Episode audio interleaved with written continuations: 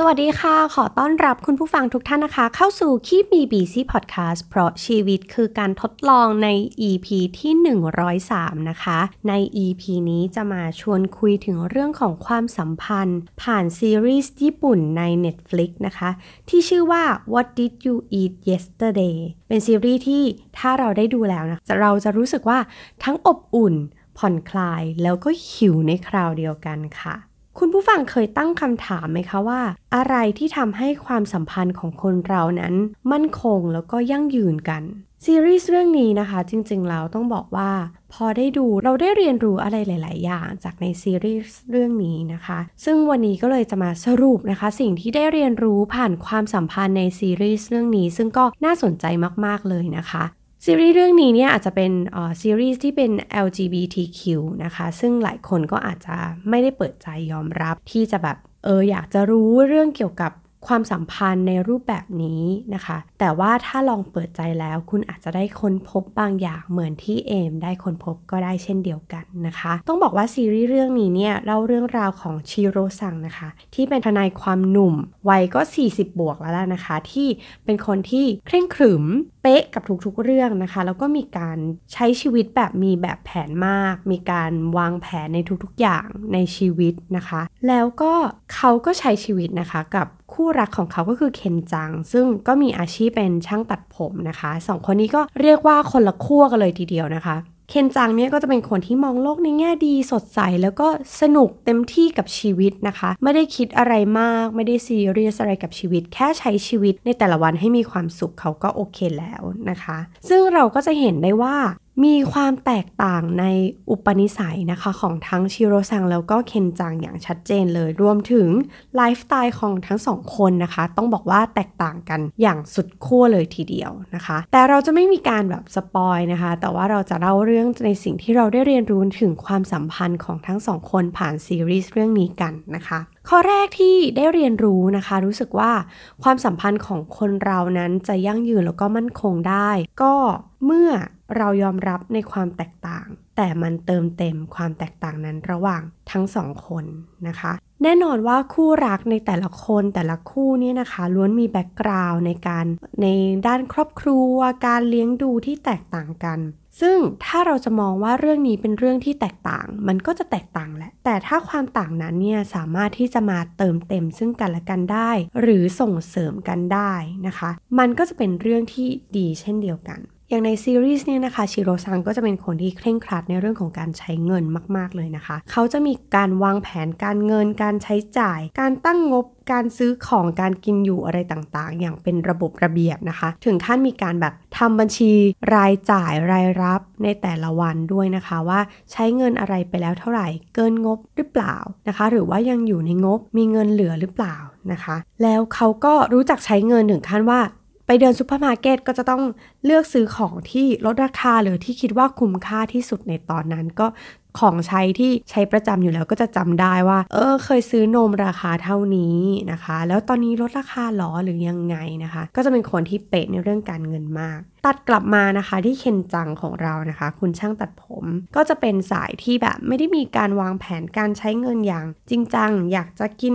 อะไรก็กิน อยากจะซื้ออะไรก็ซื้อก็เลย ไม่ค่อยมีเงินเก็บนะคะซึ่งก็เป็นสิ่งที่ชิโรซังเนี่ยก็ค่อนข้างเป็นห่วง เพราะว่าเมื่อแก่ตัวไปก็กลัวว่าจะลำบากไม่มีเงินใช้นะคะ ซึ่งแน่นอนว่าพอได้เห็นความแตกต่างของสองคนนี้เนี่ยนะคะไอ้ครันว่าจะมองว่าโหมันจะต้องทะเลาะกันมีเรื่องผิดใจกัน มันเป็นเรื่องที่ธรรมดาแน่นอนนะคะ จากความแตกต่างที่เราเห็นว่ามันแตกต่างจากตัวเรา เราก็จะรู้สึกว่าเฮ้ยทำไม เธอไม่ทำอย่างนั้นทำไมเธอไม่ทำอย่างนี้นะคะ แต่ในเรื่องเนี่ย ในขณะที่เคนจังเนี่ยเขาแบบรู้สึกว่าเออตัวเองก็ไม่มีการวางแผนการเงินจริง ๆ ก็มีการปรับตัวนะคะ ก็เห็นถึงความหวังดีของชิโรซังที่เอออยากจะให้รู้จักใช้เงินนะคะ เคนจังก็พยายามที่จะปรับตัวด้วยการแบบเออลองกำหนดงบประมาณที่ใช้ที่ตั้งไว้แล้วก็เริ่มที่จะมีวินัยในการใช้เงินมากยิ่งขึ้นนะคะ ก็ต้องเรียกว่าเขาก็พยายามจะปรับเปลี่ยนตัวเอง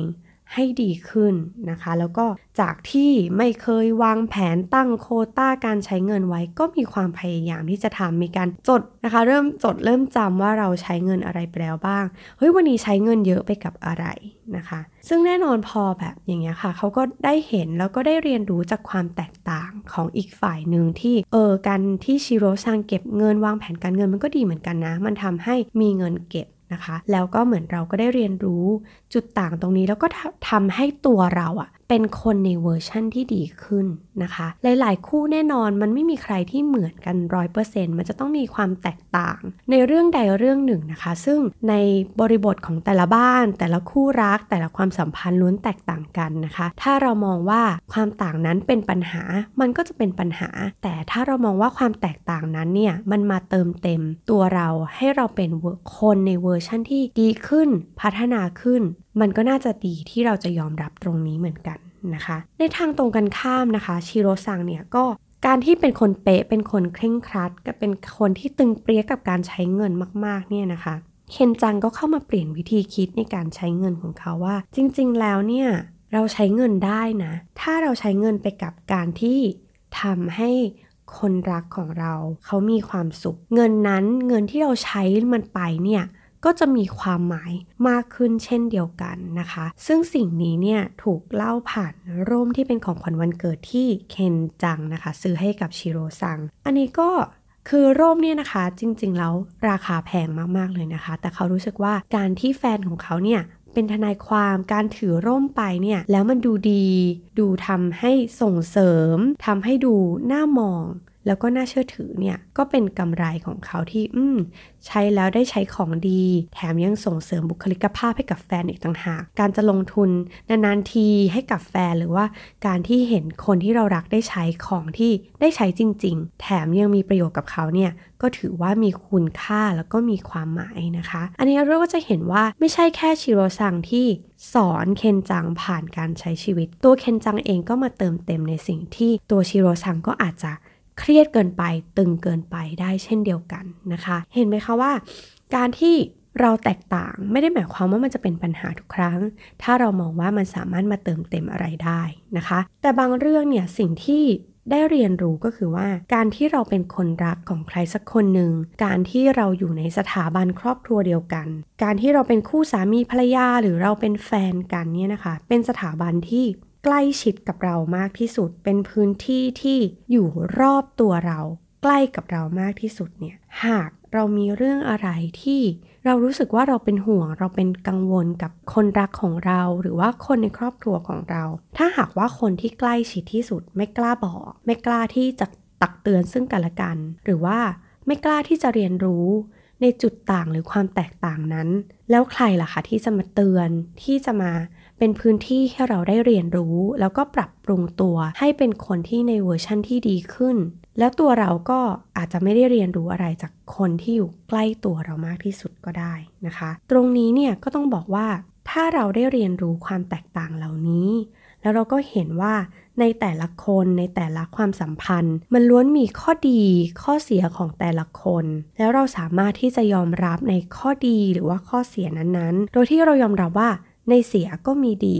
ในดีก็มีเสียนะคะ ในการมองในเรื่องแต่ละเรื่องเนี่ยมันก็มีทั้งสองด้านไอ้เวลาที่ถูกที่ถูกทางเราก็มองว่าเออมันเป็นข้อดี แต่บางทีผิดที่ผิดทางไปซะหน่อย เราก็อาจจะมองว่ามันเป็นข้อเสียก็ได้ ซึ่งสิ่งที่สำคัญที่สุดในความสัมพันธ์ที่มันจะมั่นคงแล้วก็ยั่งยืนนะคะ ก็คือการสื่อสารระหว่างกันและกัน ถ้าหากคนที่ใกล้ตัวที่สุดเนี่ยไม่สื่อสารกันนะคะ แล้วใครล่ะจะมาสื่อสารกับเรา หลายครั้งนะคะที่เราเห็นกระทู้ในพันทิปเนาะตั้งกระทู้เกี่ยวกับความสัมพันธ์ หลายครั้งเนี่ยก็มักจะตั้งคำถามว่า ถ้าหากเรากล้าที่จะสื่อสารกับคนที่ใกล้ชิดเรามากที่สุด เช่น อยากจะบอกแฟนตรงๆว่าเฮ้ยเรารู้สึกว่ามันไม่โอเคที่แม่ของเธอ หรือน้องสาวหรือพี่สาวหรือญาติของเธอจะมาอยู่ในบ้านของเรา ถ้าหากเรากล้าที่จะสื่อสารบอกออกไป มันจะดีกว่าไหมที่แบบเราจะได้เข้าใจซึ่งกันและกันนะคะ บางทีการที่เราพูดความรู้สึกอะไรออกไป เรื่องที่ดูยุ่งยากก็อาจจะซับซ้อนน้อยลงก็ได้นะคะ หรือว่าพูดง่ายๆ ก็คือความสัมพันธ์มันก็อาจจะง่ายขึ้น แต่ทั้งนี้ทั้งนั้นก็ต้องขึ้นอยู่กับว่า บริบทของคู่รักหรือความสัมพันธ์นั้นๆด้วยนะคะ ว่าเขาจะเปิดรับในการพูดหรือว่าการฟีดแบ็หรือว่าการสื่อสารระหว่างกันแบบนี้มากน้อยแค่ไหน โดยส่วนตัวนะคะ เอ็มก็จะมีการตั้งกฎง่าย ๆ อย่างเช่นการว่าถ้าเราไม่พอใจ เราโกรธหรือว่าเรางอนนะคะ เมื่อเวลาผ่านไปแล้วเรารู้สึกดีขึ้นแล้วเนี่ย อยากจะให้ feedback กันตรงๆ อย่างจริงใจนะคะ เราอาจจะมี keyword ที่รู้กันสองคนว่าเรากำลังจะบอกในสิ่งที่เรากำลังคิด ในสิ่งที่เรารู้สึก ในสิ่งที่เรากำลังไม่สบายใจแล้วก็อยากจะบอกนะคะ หลายครั้งเรางอนเราโกรธ โดยที่เราไม่ได้คุยกัน ไม่ได้สื่อสารกัน มันก็ มีแต่จะสะสมความไม่พอใจพลังด้านลบนะคะ มากขึ้นเรื่อยๆ ทุกๆวัน แล้วเราก็ไม่รู้ว่าวันไหนที่มันจะระเบิดออกมาโดยที่เราก็ไม่รู้นะคะ เพราะฉะนั้นการที่เราค่อยๆสื่อสารไป พยายามทำความเข้าใจระหว่างกันผ่านการสื่อสารไม่ว่าจะเป็นการพูดนะคะ หลายคนก็อาจจะเป็นแบบสายพูดตรงๆได้นะคะ หลายคนก็อาจจะสื่อสารกันผ่านการกระทำบางอย่าง ซึ่งทำให้รู้ว่า เฮ้ย เรารู้สึกไม่สบายใจ เรารู้สึกไม่โอเคนะคะหรือว่าเรากำลังรู้สึกอะไรอยู่ อันนี้ก็แล้วแต่วิธีการสื่อสารของแต่ละบ้านแต่ละคนแต่ละความสัมพันธ์นะคะ ซึ่งโดยส่วนตัวเองก็จะเป็นสายที่ชอบพูดตรงๆฟีดแบ็กตรงๆนะคะ แต่หลายครั้งเราก็รู้ว่าเรามักจะมีอารมณ์อยู่ในการ feedback นั้นๆ เราก็รู้ตัวเองเข้าใจตัวเองนะคะ แล้วก็พยายามจะทำอารมณ์ให้มันปกติที่สุดตอนที่เรา feedback ออกไป เพื่อบอกเล่าความรู้สึก แล้วมันก็จะทำให้ความสัมพันธ์ของเรากับคู่รักของเรามัน ง่ายขึ้น ซับซ้อนน้อยลง เข้าใจกันมากขึ้นนะคะ ผ่านการสื่อสารระหว่างกันแบบนี้แหละ นะคะ อีกข้อหนึ่งซึ่งได้เรียนรู้จากซีรีส์นั่นก็คือว่า ความสัมพันธ์ที่มั่นคงแล้วก็ยั่งยืนเนี่ยมันไม่ได้หมายความว่าเราจะต้องทำความสุขแบบยิ่งใหญ่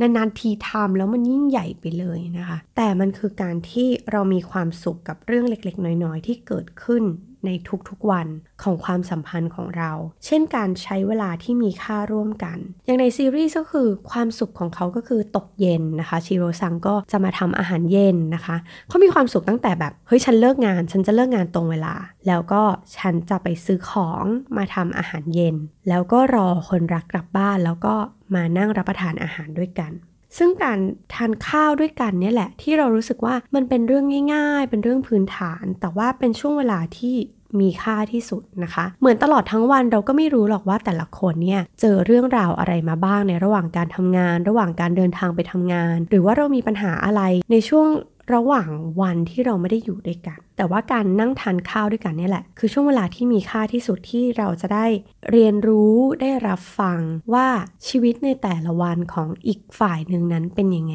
บ้างนะคะ รวมถึงแบบการบอกการทำอาหารเนี้ยเป็นการบอกรักเงียบๆอย่างหนึ่งเลยนะคะ เพราะว่าการทำอาหารมันต้องใส่ใจผ่านกระบวนการคิดอะไรที่มันหลากหลายมากว่า วันนี้จะทำอะไรดี มันจะมีคุณค่า มีประโยชน์กับคนรักของเราหรือเปล่านะคะ อาหารที่เราทำมันมีประโยชน์ไหมอ้วนหรือเปล่านะคะ พอถึงวัยหนึ่งเราก็มักจะแบบเริ่มกังวลในเรื่องของแคลอรี่แล้วว่าเฮ้ยทานแล้วมันแคลอรี่มันเยอะเกินไปหรือเปล่า มีประโยชน์หรือเปล่า สามารถเก็บเครื่องเคียงต่างๆ ไปทานไปทานในอีกมื้อหนึ่งได้หรือเปล่านะคะ ผ่านกระบวนการคิดที่ค่อนข้างซับซ้อนเลยทีเดียว ซึ่งกระบวนการเหล่านี้เนี่ยถ้าเรามองลึกๆผ่านการทำอาหาร มันก็มีความสุขความใส่ใจ ความรักที่มันถูกใส่ลงไปในอาหารแต่ละจานแต่ละมือที่ทำนะคะ ซึ่งมันก็เป็นความสุขที่พอคนที่ทำอาหารได้เห็นคนที่เรารักเนี่ยมีความสุขกับอาหารที่เราทำมันก็เหมือนเป็นสิ่งที่มาชุบชูจิตใจให้ผ่านในแต่ละวันได้ว่า เออเนี่ยมันเป็นความสุขที่เราได้ทำให้ และเราก็ได้รับกลับมาจากความสุขของคนกินเช่นเดียวกันนะคะ ช่วงเวลาเหล่านี้เนี่ย ในแต่ละบ้านในแต่ละความสัมพันธ์ก็อาจจะมีกิจกรรม หรือว่าความสุขที่ทำร่วมกันแตกต่างกันไปนะคะ แต่ในซีรีส์เรื่องนี้เนี่ยช่วงเวลาที่ดีที่สุดของการที่ได้ใช้ชีวิตร่วมกันก็คือ การรับประทานอาหาร แล้วก็ระหว่างการทำอาหารนี่แหละนะคะ ซึ่งอันนี้ก็เรียนรู้จากประสบการณ์ส่วนตัวของตัวเองนะคะ นั่นก็คือที่บ้านเนี่ยตอนเด็กๆ ช่วงเวลาของการรับประทานอาหารบนโต๊ะอาหารร่วมกันเนี่ยคุณแม่ก็จะใช้ช่วงเวลานี้เนี่ยในการถามว่าโรงเรียนเป็นยังไงบ้าง เจออะไรบ้างการบ้านเยอะไหมหรืออะไรก็ตามนะคะ เป็นเรื่องง่าย ๆ ที่เรารู้สึกว่าเป็นเรื่องธรรมดาที่เกิดขึ้นทุกวันแล้วเราก็เคยชิน แล้วมันมันก็จะเป็นสิ่งที่ตอนเย็นเรามีอะไร เราก็จะแบบ รีบเล่าให้แม่ฟัง ว่าวันนี้เจอเรื่องนั้นเรื่องนี้มา เราก็รู้สึกว่านี่คือพื้นที่ปลอดภัยของเราที่เราจะได้บอกเล่าความรู้สึกหรือว่ามีอะไรที่เรากังวลใจไม่สบายใจเราก็บอกตรงนั้น เราก็รู้สึกว่าเออชีวิตมันก็ไม่ได้ยากมาก ผ่านวัยเด็กที่เราอาจจะไม่ได้ร่ำรวย แต่เราก็มีความสุขในทุกๆเย็นที่เราได้ทานข้าวนะคะ พอโตๆมาเนี่ย มันก็จะมีช่วงเวลาที่เราต้องรับประทานอาหารคนเดียวตอนเย็น เราก็รู้สึกว่าเออมันเหมือนขาดอะไรไปเหมือนกัน รวมถึงคุณแม่ของเอมที่ต้องแบบทานข้าวคนเดียว ก็จะรู้สึกว่าทานข้าวมันไม่อร่อยเหมือนเดิม มันไม่รู้ว่ามันจะคุยกับใคร ไม่รู้จะได้บอกเล่าความรู้สึกความในใจในแต่ละวันเนี่ยเป็นยังไงบ้างนะคะ ช่วงเวลาที่เรียบง่ายที่สุดก็อาจจะเป็นช่วงเวลาที่เรามีความสุขในแต่ละวันก็ได้ อันนี้ก็อยากจะให้ความสัมพันธ์นะคะ ในแต่ละบ้านแต่ละครอบครัวนี้นะคะ ลองดูว่าช่วงเวลาไหนที่เราทำแล้วเรามีความสุขร่วมกันนะคะ อาจจะไม่ใช่เฉพาะช่วงเวลาทานอาหารก็ได้จะอาจจะเป็นช่วงเวลาอื่น ๆ เช่น การออกกำลังกายด้วยกัน ออกไปเดินเล่นด้วยกันนะคะ แต่ขอให้เรามีช่วงเวลาที่พิเศษเล็กๆ ทุกวันกับคนที่เรารักเท่านั้นเองนะคะ แน่นอนว่า ในแต่ละความสัมพันธ์นะคะ ล้วนมีปัญหาล้วนมีข้อดีข้อเสียแตกต่างกัน อยู่ที่ว่าเราจะยอมรับในความแตกต่างนั้น แล้วเรารู้สึกว่าความสัมพันธ์นั้นๆ หรือความแตกต่างนั้นๆเนี่ยมันมาเติมเต็มในสิ่งที่เราขาดไป หรือว่ามันทำให้เราดีขึ้นจากความสัมพันธ์นั้นๆ หรือเปล่านะคะ แล้วก็อย่าลืมหมั่นเติม ความใส่ใจผ่านเรื่องเล็ก ๆ น้อยๆ ในแต่ละวันนะคะ ความสุขมันไม่จำเป็นต้องยิ่งใหญ่ในทุกๆวัน แต่ว่ามันคือการสร้างความสุขเล็ก ๆ น้อยๆ ด้วยกันทุกๆวัน ก็หวังว่าวันนี้นะคะที่มาบอกเล่าเรื่องความสัมพันธ์ผ่านซีรีส์ในที่ชื่อว่า What did you eat yesterday นะคะ จะชุบชูจิตใจของทุกๆ ความสัมพันธ์ แล้วก็ถ้าใครนะคะมีจุดที่รู้สึกว่าได้เรียนรู้จากซีรีส์เรื่องนี้เหมือนกันนะคะ ที่เพิ่มเติมจากสิ่งที่เอมเล่าให้ฟังใน episode นี้นะคะ ก็สามารถมาพูดคุยกันได้เพิ่มเติมผ่าน Facebook Page นะคะของ The Infinity หรือว่า Facebook Page ของที่มี BC นะคะ แล้วก็ใครที่ชอบติดตามนะคะ Blockdit ก็สามารถไปพูดคุยให้กำลังใจกดไลค์กดแชร์นะคะอะไรก็ได้นะคะ ให้รู้ว่าอ๋อโอเค รับรู้แล้วนะคะ หรือว่าตอนนี้เราก็มีใน YouTube ด้วยนะคะ ก็สามารถไปตามฟังกันได้ หรือว่าไปพูดคุยกันได้ใน YouTube ได้เช่นเดียวกันเลยนะคะสำหรับ episode นี้ลาไปแล้ว สวัสดีค่ะ